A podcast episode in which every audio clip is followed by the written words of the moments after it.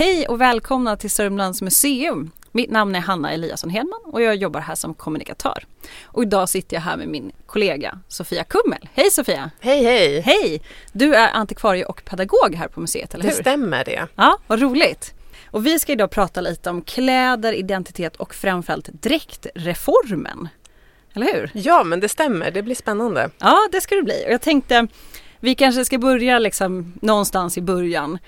Hur hänger kläder och identitet ihop? Man tänker rent historiskt. Eh, ja men absolut, det kan vi göra. Man kan se på kläder som ett slags språk som vi utifrån kultur och tradition eh, och eh, religion lär oss att tolka och att själva använda såklart. Och kläder kan ju både stärka eller också dölja en identitet. Och genom kläderna så kan vi visa grupptillhörighet, maktstatus, civilstånd, ålder, erfarenhet och så kan vi ju spegla med våra kläder till exempel. Och eh, ur ett historiskt perspektiv så har det faktiskt ofta funnits eh, oskrivna men faktiskt också skrivna regler för hur man ska klä sig beroende på kön till exempel. Mm. Och sen så har ju människan såklart också tvingats till vissa anpassningar och kompromisser. Alltså man har ju inte alltid att kunna klä sig precis som man vill. Kanske för att man inte har råd eller man tillhör en viss religion eller eh, av andra orsaker. Men skulle vi kunna lite prata om sådana här anpassningar? Vad, vad kan det vara? Det, hänger det ihop med klassfrågan eller vad, vad pratar vi om för typ av anpassningar? Ja men det absolut, klassfrågan kan definitivt vara en sån eh, typ av anpassning. Om man tänker då utifrån en svensk kontext så fanns det ju fram till år 1866 en indelning av befolkningen i fyra grupper och då är det ju adel, präster, borgare och bönder. Det läser vi om i, i skolan så det kanske känns bekant. Och det här var ju en, en politisk indelning med rötter i medeltiden. Och de här olika grupperna de var rangordnade så att säga. Och, och sen så fanns det ju såklart också grupper som stod utanför. Pigor, drängar, obesuttna och, och tiggare till exempel och så. Men de här sociala hierarkierna de skulle synas. Ja, man vill inte hamna fel Nej, socialt. man måste ju veta vem man ska niga och bocka för på gatan och inte göra bort sig. Precis, så att kläderna där speglar ju en större del i, i samhällsstruktur. Ja, nej men definitivt. Och det var liksom viktigt för alla att veta sin, sin plats. Dels såklart vilken av de här grupperna man tillhörde men också vilken plats man hade inuti själva eh, gruppen så att säga. Och då var det väldigt viktigt att heller inte klä sig över sitt stånd då. Eh, och för att få kontroll på det här så införde man olika typer utav överflödsförordningar som det heter. Långt hänga gubben-ord. Ja det är eh, verkligen bra hänga gubben-ord. Ja. Eh, och det går helt enkelt ut på att man lagstiftar om vem som får bära vad. Ofta handlar det om vilka material man får använda. För, för att då kunna skilja på de här stånden? Ja, alltså. ja. ja. men precis. Och ett av de tidigaste exemplen som jag känner till det är att eh, år 1589 så utfärdar kung Johan III en förordning då eh, riktad mot Stockholms borgare som hade börjat klä upp sina hustrur då över sitt stånd. Spännande, då använder man lite hustrun som ja, en liten PR-kampanj eller kanske så marknadsför att man själv har det ganska bra. Ja, nej men verkligen. Det blev ju som ett slags säljande varumärke kan man säga. Ja. Kolla, det går bra här. Det går bra för mig så att jag kan ge min fru Nej men precis, och de här borgarna kunde ju ofta vara handelsmän till exempel och då visar man ju att eh, satsa på mitt på min firma, det blomstrar i min firma ja. i och med att jag har råd att klä upp min hustru så här dyrbart och så. Men det måste ju ha varit andra som också klev liksom över gränsen. Ja absolut, ja. jo men det finns ju flera exempel. Vi kan titta på pigor i Stockholm i slutet på 1700-talet till exempel som kunde gå runt med fantastiskt vackra sidensjalar och det finns också exempel på fattighusjon som klädde sig i vackra sidenkläder och så. Men det här var ju också då efter den franska revolutionen där ju tanken om klassamhället liksom verkligen sattes under lupp så. Men vi vet också att på, på 1600-talet till exempel då kunde pigor och bagargesäller och så ställas inför rätta om de klädde sig finare än vad de faktiskt egentligen fick. Vilket de ju såklart gärna gjorde om de hade råd. Alltså ja. det, man vill ju piffa till sig och, och ta det dyrbaraste man, man har råd med. Så. Så att vi, en piga då som heter Metta Olsdotter, hon ställdes faktiskt inför rätta år 1652 eftersom hon hade gått runt med silverspännen och en pälskantad jacka, en grön kappa. Men det var, liksom, det var för fint för hennes sociala status egentligen. Det var lite för extravagant ja. tyckte man. Ja. Stackars Märta. Men vi kommer ju fokusera lite senare i det här avsnittet på just direktreformen och då handlar det mycket om kvinnors kläder. Så om vi ska gå lite närmare in på just kvinnligt mode den här gången. Hur speglar kvinnors liksom, roll i samhället, speglas det i kläderna på något sätt? Ja, det gör det. Till exempel så ansågs det under en lång tid att kvinnans viktigaste uppgift var att föda en arvinge. Och för att eh, visa utåt att man var liksom en Eh, fruktsam eh, kvinna med den här förmågan då så skulle man gärna visa upp sina breda höfter då. Och eh, då kunde man helt enkelt använda klädseln för att skapa den här illusionen utav de här breda höfterna. Till exempel med olika ställningar och sådär. Och det var ju inte heller bara höfter som man kunde vad ska man säga, manipulera med kläder. Det kunde man göra med andra kroppsdelar också naturligtvis. Och, och korsett eller snörliv kunde man använda för att frammana illusion av en smal midja och sådär. Eller att eh, drapera sig med mycket tyg och sådär som också hjälper till att skapa vidd i kjolar till exempel. För det är klart att har man väldigt mycket tyg i en kjol som man liksom tar åt i midjan och så ett, ett korsettliv eller ett snörliv som håller in så blir det ju som att ställa två trianglar på varandra. Och det är klart att då blir det ju en, en väldigt tydlig illusion av en, vad vi kanske skulle kalla en timglasfigur. Ja men precis så. Kan vi ta något litet exempel på, om vi, om vi håller oss kanske mot sent 1500-tal, har vi något exempel på en, en sån här ställning som du nämnde? Mm, ja men det har vi absolut. I slutet på 1500-talet så blev det på modet att bära en så kallad vertugal.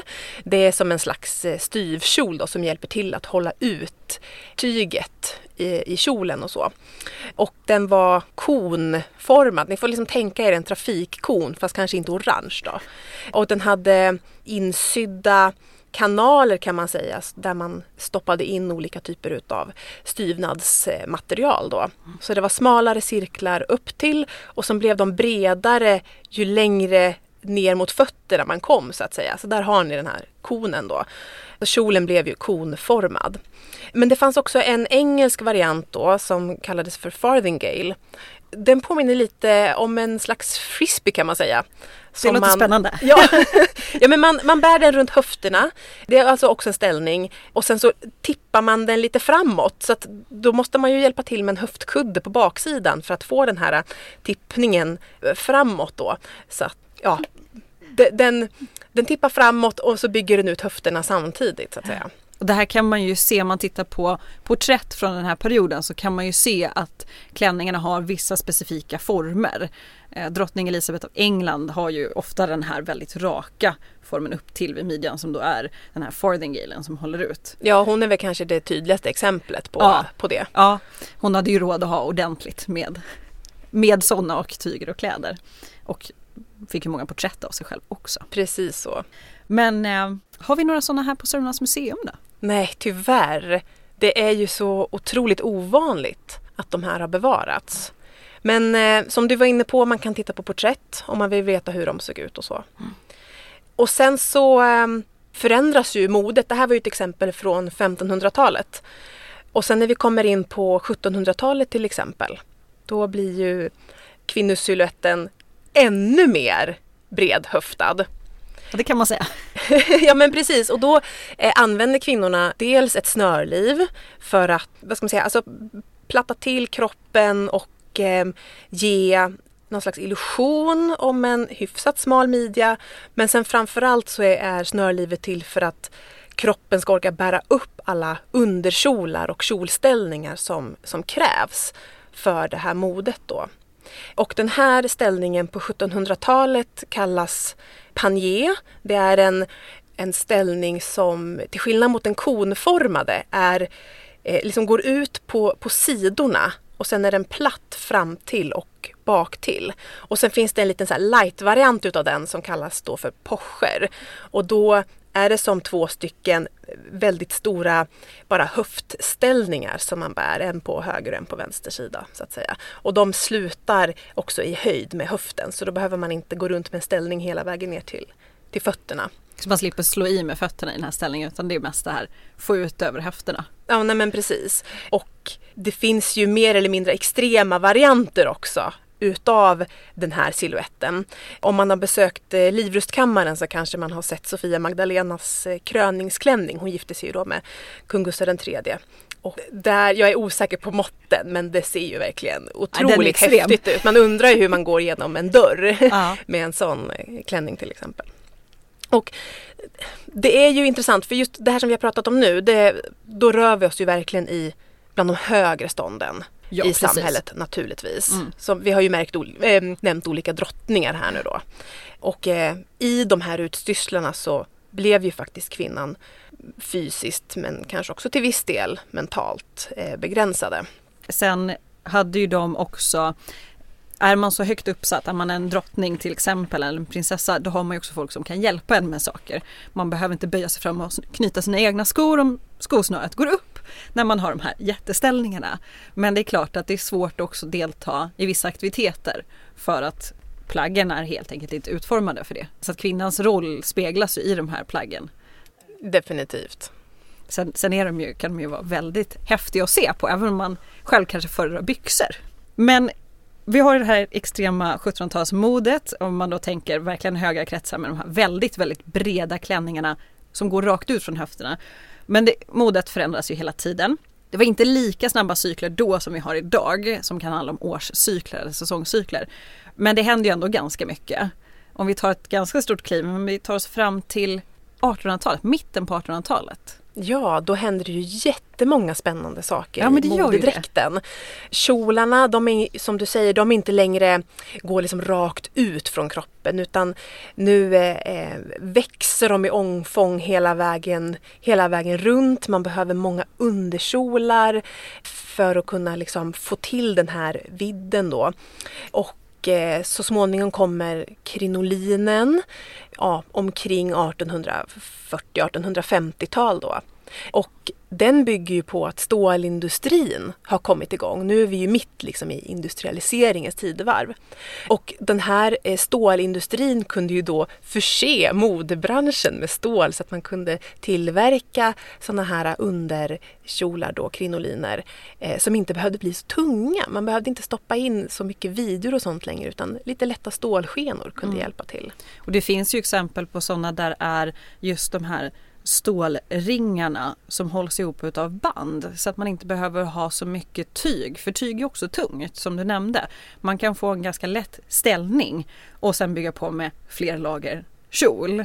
Vilket i sig ändå blir tungt men blir lite mindre tungt. Nej men precis, verkligen. Så att eh, man försöker ju arbeta, arbeta smart så.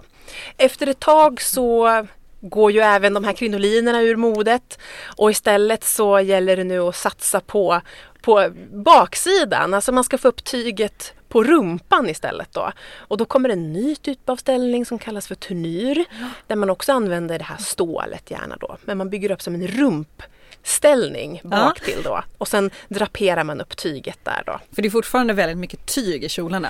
Bara det att det, det går inte ut som en stor klocka utan nu ska det liksom draperas så man ska få mycket väck och Ja, nej men precis. Och sen gärna också långa släp i kombination med det här. Mm. Så mycket tyg ska det fortfarande vara. Tyg är liksom en fin råvara. Så. Mm. Gärna också just sidentyger om man har råd med det. Ja det är ju en statussymbol precis som det vi pratade om i början. Att har man, kan man ha de här klänningarna med de här väldigt, som slukar ganska mycket tyg och kräver en viss skicklighet att framställa också så har man ju råd att betala för det. Ja men precis. Fördelen också med att ha väldigt tygrika kjolar det är att när modet inte längre är populärt så kan man ju fortfarande använda samma kjol, man bara syr om den för det finns tillräckligt mycket tyg i kjolen. Precis, för det är ju ändå relativt snabba skiftningar. Det är det absolut. Om man tänker på vilket arbete som ligger bakom alla de här kläderna. Ja men precis, från 1800-talets mitt och framåt så går det ju fortare och fortare sen. Ja. Men vad tyckte folk om det här då? Vad, vad tyckte alla så här, gud vad härligt med ställningar? Eller fanns det några Fanns det några andra röster? Det fanns absolut andra röster. Ja, alltså det, det knorras ju. Det gör mm. det absolut. Såklart från kvinnor själva som inte orkar hålla på med det här och eh, från läkarhåll också. Ja, de här korsetterade kvinnorna sägs i alla fall väldigt ofta liksom kunna svimma av och sådär och det går åt massa luktsalt och som du var inne på så påverkas ju rörelseförmågan och sådär.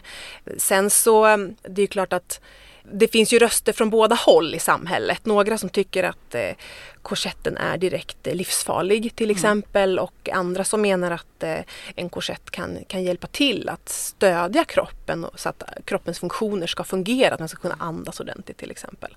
Men eh, framförallt eh, några kvinnor i slutet på 1800-talet börjar prata om att reformera dräkten. Vad, vad innebär reformera dräkten? Vad, vad pratar vi om då? Ja men då pratar vi om att det de vill åstadkomma det är bekvämare och eh, rörligare kläder eh, för kvinnor och barn. Sen fanns det också några män som gärna skulle vilja reformera mansdräkten också som mm. de ansåg var för tätt åtsittande. Det var inte lätt att hålla sig varm i de här tajta kläderna och så. Och sen var det också så att cykeln hade gjort entré.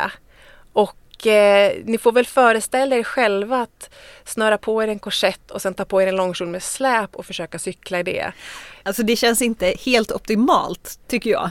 Jag tror att det finns eh, andra typer av cykeldräkter som kanske skulle funka lite bättre. Ja. Så att där blir det ju också det ställs ju liksom krav på att kvinnor behöver kunna använda andra typer utav kläder för att kunna röra sig och, och eh, sporta mera helt enkelt.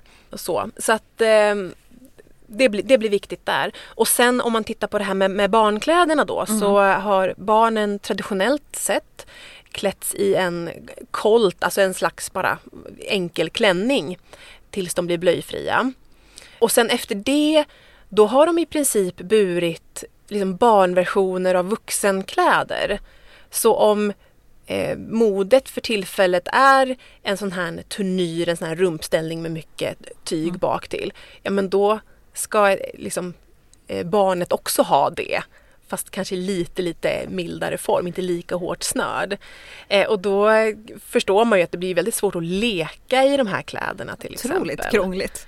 Ja, nej men verkligen. Så att eh, man ville ha bättre kläder även för barnen. Mm. Så man hade lite två, två fokusområden så att säga.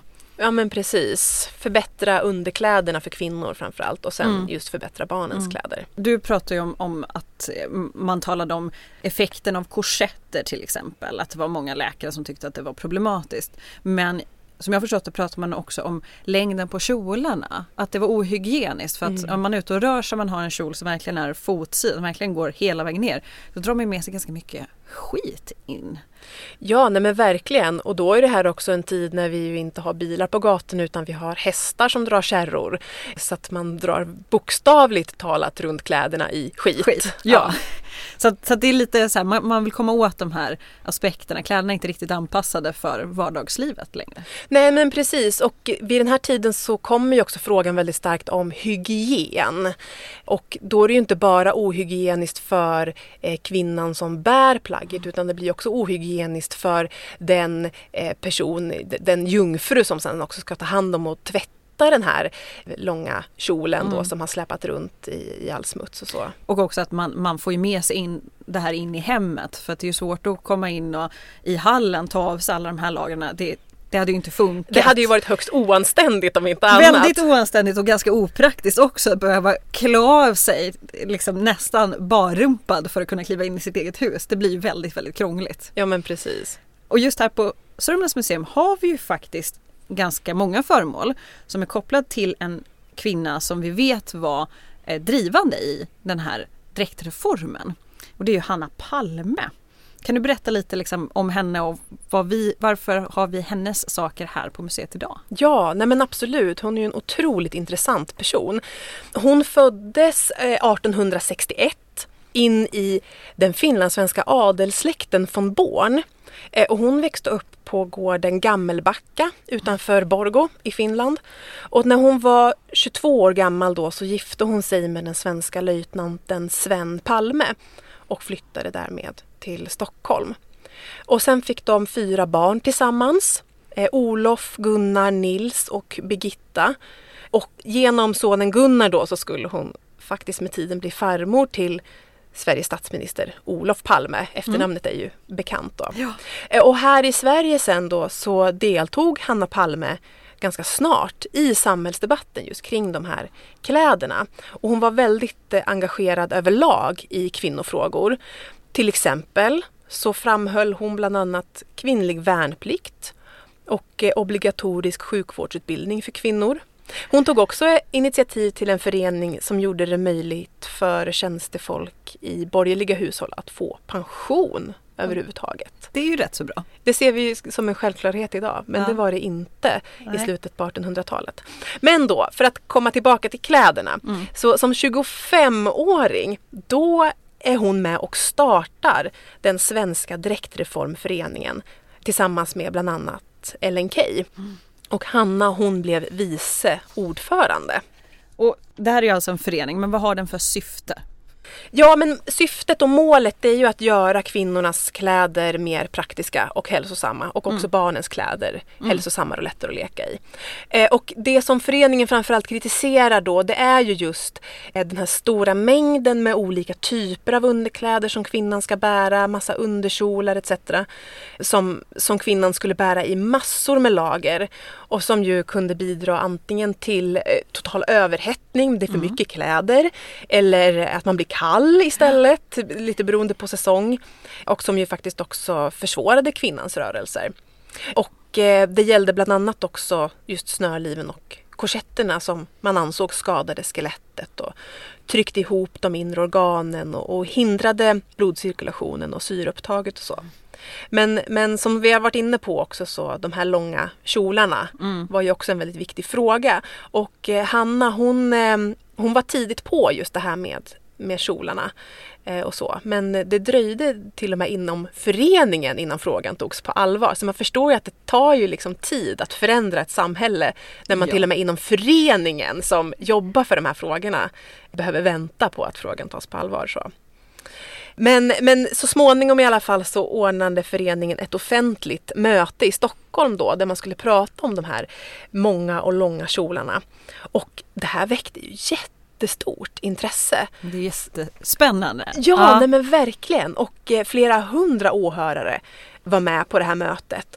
Och dagen efter så kunde man faktiskt läsa om det här i alla rikstäckande dagstidningar. Då har man fått bra spridning ändå. Ja men verkligen, ja. och man förstår att frågan är angelägen. Ja. Inte bara för en, en liten klick med Stockholmskor utan faktiskt för kvinnor i hela landet. Ja, men det, det märks att de har slagit an på någonting som, som ligger i luften som man brukar säga. Det, det finns någonting på gång här. Så man hade ju i alla fall en idé på vad som är problematiskt men hur vill man ändra på det då? Det måste finnas en plan. Ja precis, man tog fram nya dräktmönster mm. som sen skickades ut till olika sömmerskeateljéer och så. Och eh, exempel på nya dräktmönster som togs fram det var ju till exempel då kortare kjolar, barnkläder, ett Eh, reformliv som skulle ersätta korsetten. Alltså det var ju fortfarande ett forma, formande plagg mm. men det var inte riktigt lika eh, liksom restriktivt som en, som en korsett var då. Och sen så tog man också fram eh, benkläder som faktiskt skulle vara stängda i grenen för att kunna värma bättre. Här känner jag, det här behöver vi gå in på lite mer. Alltså benkläderna ska vara stängda i grenen. Då har de alltså inte varit det innan. Nej, de har ju inte det. Nej. För tänk dig då att du bär en, en korsett och sen så har du eh, fyra underkjolar, kanske en krinolinställning eller någonting sånt. När du ska uträtta dina behov, då funkar det ju inte att liksom försöka kasa ner någon slags kalsonger där under utan då är det lättare att de är öppna i grenen så. Men det gjorde ju såklart också att det kunde bli kallt när det liksom kan blåsa rakt in under kjolen där då. Ja, framförallt om man har en ställning som håller ut underkjolarna för då, då har du inte tyg som ligger och kan skydda utan då är det ju fritt därunder. Ja, ja, nej men verkligen så är det ju såklart. Och eh, Hanna Palme själv, hon var ju faktiskt också en väldigt sportig person så man kan ju mm. förstå att hon eh, liksom vurmade för den här eh, frågan faktiskt. Men det sägs ju att hon själv faktiskt aldrig la bort korsetten. Nej, det är lite förvånande ändå. Ja men visst ja. är det det. Och det ser vi ju exempel på i museets samlingar. Vi har ju mycket kläder från hennes ja. privata garderob. Och det är ju plagg som man förstår är tänkt att bära med någon typ av korsett under. Mm. Men, men vi har ju också underbyxor från ja. henne med den här stängda grenen. Vi har ju det, två så, stycken ja. sådana par underbyxor. Så det gick hon ju på i alla fall. Det gjorde hon faktiskt. Ja. Du nämnde att man tog fram nya klädmönster som ett led i att försöka liksom lösa den här problematiken. Men så tog man också fram en reformdräkt. Ja, det gjorde ja. de ju faktiskt. Och då var det en, ehm, ja vad ska man kalla henne, kläddesigner får man väl använda ett eh, modernt begrepp då. Eh, Hanna Winge, hon, eh, hon tog till sig den här frågan omedelbart med liksom hur man skulle kunna reformera dräkten. Så hon la fram ett förslag, hon tog fram en skiss. Och den här nya dräkten då som hon föreslog, den var inspirerad utav forntidens dräktskick eller så som hon föreställde sig att forntidens människor eh, gick klädda då. Och eh, den här dräkten lanserades i en bok som hette Reformdräkten, en bok för kvinnor skriven av kvinnor. Och den här nya reformdräkten då, den var tänkt för vardagsbruk. Och det var en, eh, en klänning som eh, var vad ska man säga, som en hel lång klänning. Alltså inte ett separat liv och en separat kjol utan kjolen var liksom fastsydd i klänningslivet vilket ju gjorde att man inte behövde vila lika många underkjolar på höften. För det kan bli väldigt tajt om man behöver sätta åt så många kjolar runt midjan. Precis. Så blir det väldigt ja, men restriktivt för det är ju inte så att det är resårband i alla de här kjolarna heller utan de hängs ju på, det blir ganska tungt så det är mycket vikt som, som har vilat liksom, på kvinnor Alltså just precis på en punkt på kvinnokroppen. Verkligen. Och där har ju korsetten också fyllt en funktion att liksom fördela ut det här trycket så att säga. Mm. Men när man ju då vill ta bort eller göra om korsetten till en mjukare variant då får man ju inte någon hjälp av den att bära upp den här tyngden. Så därför behöver man ju lösa problemet på ett annat sätt och hon löser ju då det genom att tänka sig en hel lång klänning då. Mm. Och över den här klänningen så hängde en tunika med öppna sidor och vackra kantbroderier. Och eh, det fanns en särskild tanke med just den här tunikan för den skulle man nämligen kunna vika upp över ryggen och lägga som en sjal mm. om axlarna. Mm. Så det var ju verkligen ett ett praktiskt plagg. så. Och eh, ja, det rapporteras ju då om att flera Stockholmskor faktiskt har tagit intryck utav det som föreningen har arbetat för och det som de har läst om i den här boken då om reformdräkten. Så det sägs att några faktiskt brände sina snörliv och istället låtit sy upp de här reformliven istället då det är ju en diskurs vi känner igen från.